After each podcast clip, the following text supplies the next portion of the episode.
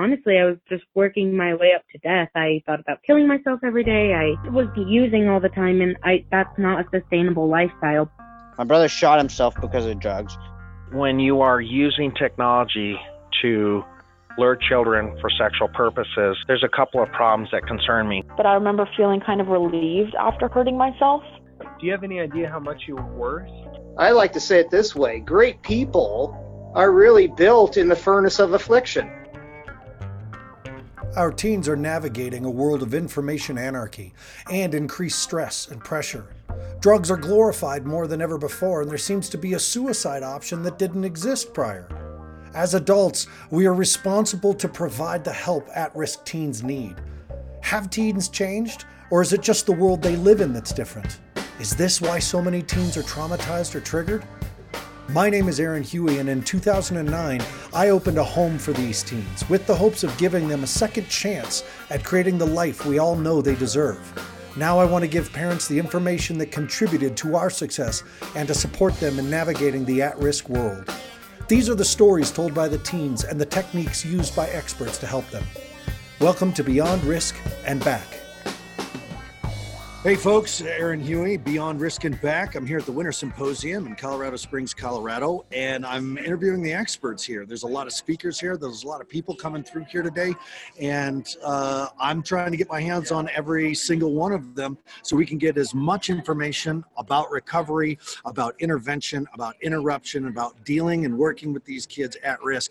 And walking by my booth, introduced to me by a good friend named Rob Lohman, who I'll have on the show uh, uh, later on is a uh, Rob Decker, and Rob Decker uh, is a fitness trainer. We got to talking. He started telling me about his sobriety. I stopped him there and I said, "We got to talk on the air." Rob, hello. Thank you for joining me on Beyond Risk and Back. Thanks for having me. Hey, man. start right up, man. We got about man. 15 minutes. Tell me your story. What's going on? All right. So it all started about 11 years ago when I jumped headfirst out of a window and I tried to kill myself. Um, I was a full-blown alcoholic, drug abuser. Um, I was a little bit into fitness. I used fitness as an avenue to uh, deal with some of my pain, but the alcohol and drugs dealt, in a sense, with most of it. Um, after I survived the fall, it took me about three or four years of recovery to be able to walk and move normal again. Um, in the meantime, you know, for me, I, I, became a man of faith. I had to uh, pray. I had to, to press forward a lot. Um, and I still struggled with alcohol. Alcohol was still a, a, type of medication for me. Plus, I was on about six or seven different medications for my my back and my arms um, due to all the damage from from the break. Uh, eventually, what happened was is I got well enough and I moved well enough and got off all the medication that I was able to go back into the workforce after I was told I was never going to walk again. I was never going to work out again. I was never going to be working full time again. Wow. And these are all things that I do. I do all these, all this stuff now. Um, you know, now I'm six years sober. Uh, I've been able to get off all the pain medication. I don't struggle with any of those types of addictions. I'm a I've been married for about five years now. Have a two-year-old, and we have another one on our way. Oh, congratulations! Thank you very much. And so, you know, a lot of what I do and and and how I try to share is, you know, I want to be able to make an impact in people's lives, and using my story, my faith, and my fitness to help push people into that recovery direction. You know, you you said a minute ago as you were just sitting down, you said, "All right, you know, wait till you hear the story." And, and this is my first podcast of this entire four day event, and right. man, you've started me off with the truth, and and that's and that's the thing. And you know, parents listen to this podcast because the truth is the thing that they're struggling with. Right. And, and when we, do, you know, you, you've come out of the gate talking about suicide. Right. You've come out of the gate talking about addiction, mm-hmm. finding your faith, creating a family, um, and being involved in fitness. Mm-hmm. So the the question that I have for parents, the one the the ones that I know are burning for parents is, it's pretty obvious how fitness is a support system for recovery. All right. Martial arts not only carried me through my addiction, but carried me through the my recovery. Right. And now we use martial arts and fitness in our facility. So now I know I've got parents listening saying, how on earth am I going to get my kid to exercise? I can't even get him out of bed. I can't even get him to stop smoking weed in my basement. I, you know, the depression. You and I both know that this depression is such a deeply it's it's a dragon, man. It's a clinical. It's it's it's, It's it's deeply rooted. yeah. sure. So Yeah. how do we tell a person who's depressed, which both you and I know, you get up and move, you're gonna feel better. Right. How do we start that process? We know I, I've always believed that movement is life. Yeah. right and and so just to be able to i remember when i was in my deepest darkest moments of, of depression especially after breaking my back and and being medicated i just knew that i had to put my foot down on that floor and walk. I would go outside and i'd walk and i'd get fresh air and i'd get sun. Um, and eventually it was just i had to step back into the gym and I, I had to get strong again. And and whatever was going on inside of me whether it was the anger the hurt the confusion the depression i was a bit i was able to release a lot of that in the gym with with movement or even with a great hike. I lived by some mountains. Just getting movement breathing hard throwing around some weight um, those were all elements for me to be able to press forward and then you kind of get addicted if that's even an okay word to say this I think it right? In is. I think it is. in recovery, but um, it it becomes that that almost another bad, you're a new obsession Yeah. almost. Um, but it's a healthy one, you know. Um, and along with that comes the good nutrition as well, the hydration, um, a lot more positive relationships around you. You're building self confidence and self esteem in that process, and so um, you know to be able to, like I said, just put your foot on that floor and just trust in the process of fitness and take that first step. You know, you're you're. It's interesting because what you're talking about. I don't know if you were in the rooms. I don't know if you're a friend of Bill W's. You know, but but you're talking about one step. You're talking Yes. about one day. You're talking about take the first step. It is this whole process of recovery is just a step at a time, and people make a New Year's resolution. They get into the gym. They take 30 steps the first day. They're so sore the next day they that they're going to quit. by they February cut their membership two weeks later. yeah, that's right. That's right. February 14th, you've forgotten all, all your stuff. So you're while we are talking about obsession and addiction to keeping yourself healthy, and I look at you and I cannot believe you broke your back. I cannot believe you took a digger out of a out of a window like that and broke your back and then telling you you never walked. Yeah. Of your process, the addiction, the recovery process, the physical therapy of of recovery from a broken back. What's the most painful for you? What was the most painful? What still remains the most painful part of your your experience in life? Wow, that's tough. You know, I would. I, I'm just uh, very grateful that I don't have much pain left. Yeah. Um, whether it's emotional, spiritual, or physical. Um, I would say that out of all of them, maybe just the soreness from my back that shows up once in a while from a lot of training. How do you how do you mitigate the the the pain management? I mean, were pills Fitness, fitness, faith, so so hydration, nutrition, right? Because you, what you eat, you kind of you are what you eat, right? crap in, crap yeah, out. yeah, right. Inflammation. Like there's foods that that release inflammation or dumb it down and remove it, and then there's food that creates that inflammation. And so, you know, for me to eat well reduces a lot of inflammation. For me to exercise regularly reduces inflammation, right? And so, um, it's making those choices, drinking lots of water, staying hydrated. Um, that's going to reduce inflammation, right? Um, Wow. being spiritually sound and, and just having that that that peace. You know, stress creates inflammation. So when I have that peace in my heart, well, I reduce inflammation. Wow, that's huge. In in the hospital, um, I know anytime I've had to go to the doctor in the last 21 years, the first thing I say, whether they need to know it or not, is I'm an addict. Don't prescribe me any pain medication whatsoever. Um, and did you have that experience, or or Um, crazy. Um, you know, I think when I went to the hospital, they they um, they brought in a doctor, a psychologist, and and I was diagnosed with being bipolar, Okay. depressant. Sure, so, sure. And then they knew that I struggled with drugs and alcohol. I'm sure they found some in my system at the time.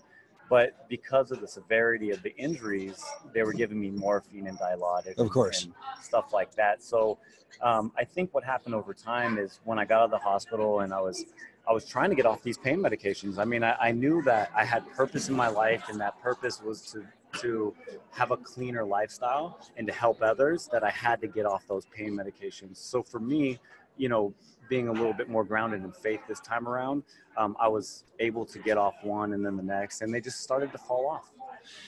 All right. So, if you have three tips for parents, they're dealing with the kid who's in recovery, a kid who's going into recovery, a kid who's uh, uh, at present in a treatment program, and their kids coming home. What do you? What do parents need to do to change the environment to support fitness, to support diet? What do parents have to do? Well, they have to lead by example. You know, you don't get to sit there and, and, and point to someone and, and tell them to do something when you're not willing to do the same thing. I know this. I know that when my wife wanted me to quit drinking alcohol, she quit two weeks before I did because wow. she supported that thought, right? So if you want your child to exercise, well, you know, it wouldn't hurt for you to exercise, right? when did that hurt anybody? Uh, you should eat more nutritionally sound. You know, you should find something that gets you more spiritually grounded. You have to be someone for these kids to look up to, right? Um, unfortunately, we don't have a lot of that right now. Is is is adult figures that these kids can look up to. What do parents need to pull out of their uh, kitchen cupboard? What, what's got to go right All now? The proce- anything processed, man. Anything that has ingredients that you can't understand the language on it. Um, you know, I, am a big advocate of, of eating more plant-based foods. Sure. Um, I'm definitely, yeah, I'm definitely a meat eater. Okay. But you can't go wrong with uh, having more plant-based foods. I just say that if God created it, well, then you can eat it. But if man packaged it, well, it's got to go. That's a great. Right? That's a great. I think. I think for any family of faith out there, what a great. What a great concept. Say if God created it, eat it. If right. man packaged it, toss it. Toss it. That's a great one.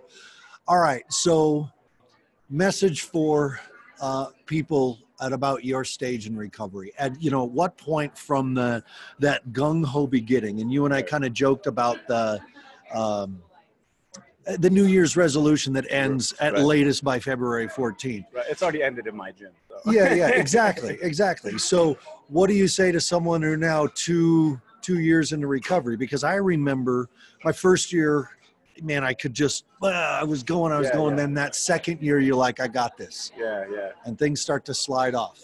What's the advice? You got someone who's doing less and should be doing more how, when do you double down how do you how do you double down on your on your body on yourself on your faith on your recovery? Will you be the difference maker. You lead by example. You know you've conquered this much this far. Well go out there and help someone else do it right? Be accountable to somebody else. Someone needs that accountability. So i would say step up into a leadership role. Become that leader right? You've already got past all the other stuff. Um, there's a lot more to learn and a lot more to be de- desired when you become a leader in, in your industry or, or your environment right? There's there's a lot more to, to learn. And you're going to deal with different personalities right? And you're going to have to learn to deal with those types of personalities right? So there's more to learn for you as well. Okay. Don't allow your, your walk to get stagnant at all. Let's talk about how people can get in touch with you how someone can reach out and find you. Absolutely. So i have my own website. It's robdeckerspeaks.com it has a bunch of podcasts, uh, videos, articles that you can check out. But you can email me at rob at robdeckerspeaks.com. You on Facebook? I am on Facebook as Rob Decker. And I'm on Instagram as Decker underscore Rob. All right. right. So, uh, last bit of advice for people, parents, teachers, and clinicians, who, who is my primary audience. Uh, you know, mainly moms, um, but parents, teachers, and clinicians who are working with these kids, wondering which way to go. Um, I know that I had to trust in the process through all this stuff. Um, you have to be patient with people. Everybody. Talk about the process for a second, because you, you've said trust in the process. For you, what right. is this process? Well, the process is when you don't see light at the end of the tunnel, you keep putting one foot forward, right? I mean, that's gotcha. part of trusting in the process Perfect. is that there is a game plan set before you, and you stay committed to that game plan, Perfect. right? And, and it doesn't always feel good. It's not easy. No one said this stuff was easy. Okay. So you got trust the process, then you started up with the second one and I interrupted. I want to say it was patience. Yeah, patience. That's right. You know, because we all kind of uh, everyone moves at a different different pace, and and my final is is always going to be love. You, you just can't beat love, man. Um, continue to pour love into yourself, pour love into others. Um, it's unconditional. It's unselfish. Um, you're going to learn some patience in that love as well. Fantastic folks, robdeckerspeaks.com. it fits with the mantra. It fits with the Beyond Risk and Back mantra. You take care of yourself first. You take care of your adult relationship second. You take care of your children third, because in that way we do our best work with our children. And let's let's take Rob's advice. Let's make it physical. Let's let's let's start with that one step. Let's put that foot forward. Let's start walking. Let's get the heart rate up. Let's get the breathing going again. That puts your brain back online. Rob, any final words here? No, I just thank you for for having me today and um, giving me that opportunity to share my story and, and hopefully this helped somebody out there. Let's follow up. Let's do a longer podcast. Let's be in touch and uh, get us an hour show going. Uh, and I'd also love to introduce you to some people at the network. I think I think you having your own show through the Mental Health News Radio Network would be something. And I got the I got the boss goddess's ear, and she'd probably like to talk to you because you got you got you got a great voice for this. Thank you. I really appreciate My it. My pleasure. I, I really do. Rob Thanks, Decker, everybody, thank you so much, Thank Rob. so much. Appreciate it. Thank you for joining us for another episode of Beyond Risk and Back. Join us each week for your connection to experts in adolescent health and wellness, recovery, and responsibility, and also to listen to teens talk about their lives in crisis. For more information on our program for struggling teens or me, please go to firemountainprograms.com, join us on Facebook at Fire Mountain Residential Treatment Center or at Beyond Risk and Back. Visit our YouTube channel at Fire Mountain RTC for even more support with our parent training videos. Special thanks to Mental Health News Radio for their continued love and support of our program. Please go to mentalhealthnewsradio.com to see all of their podcasts.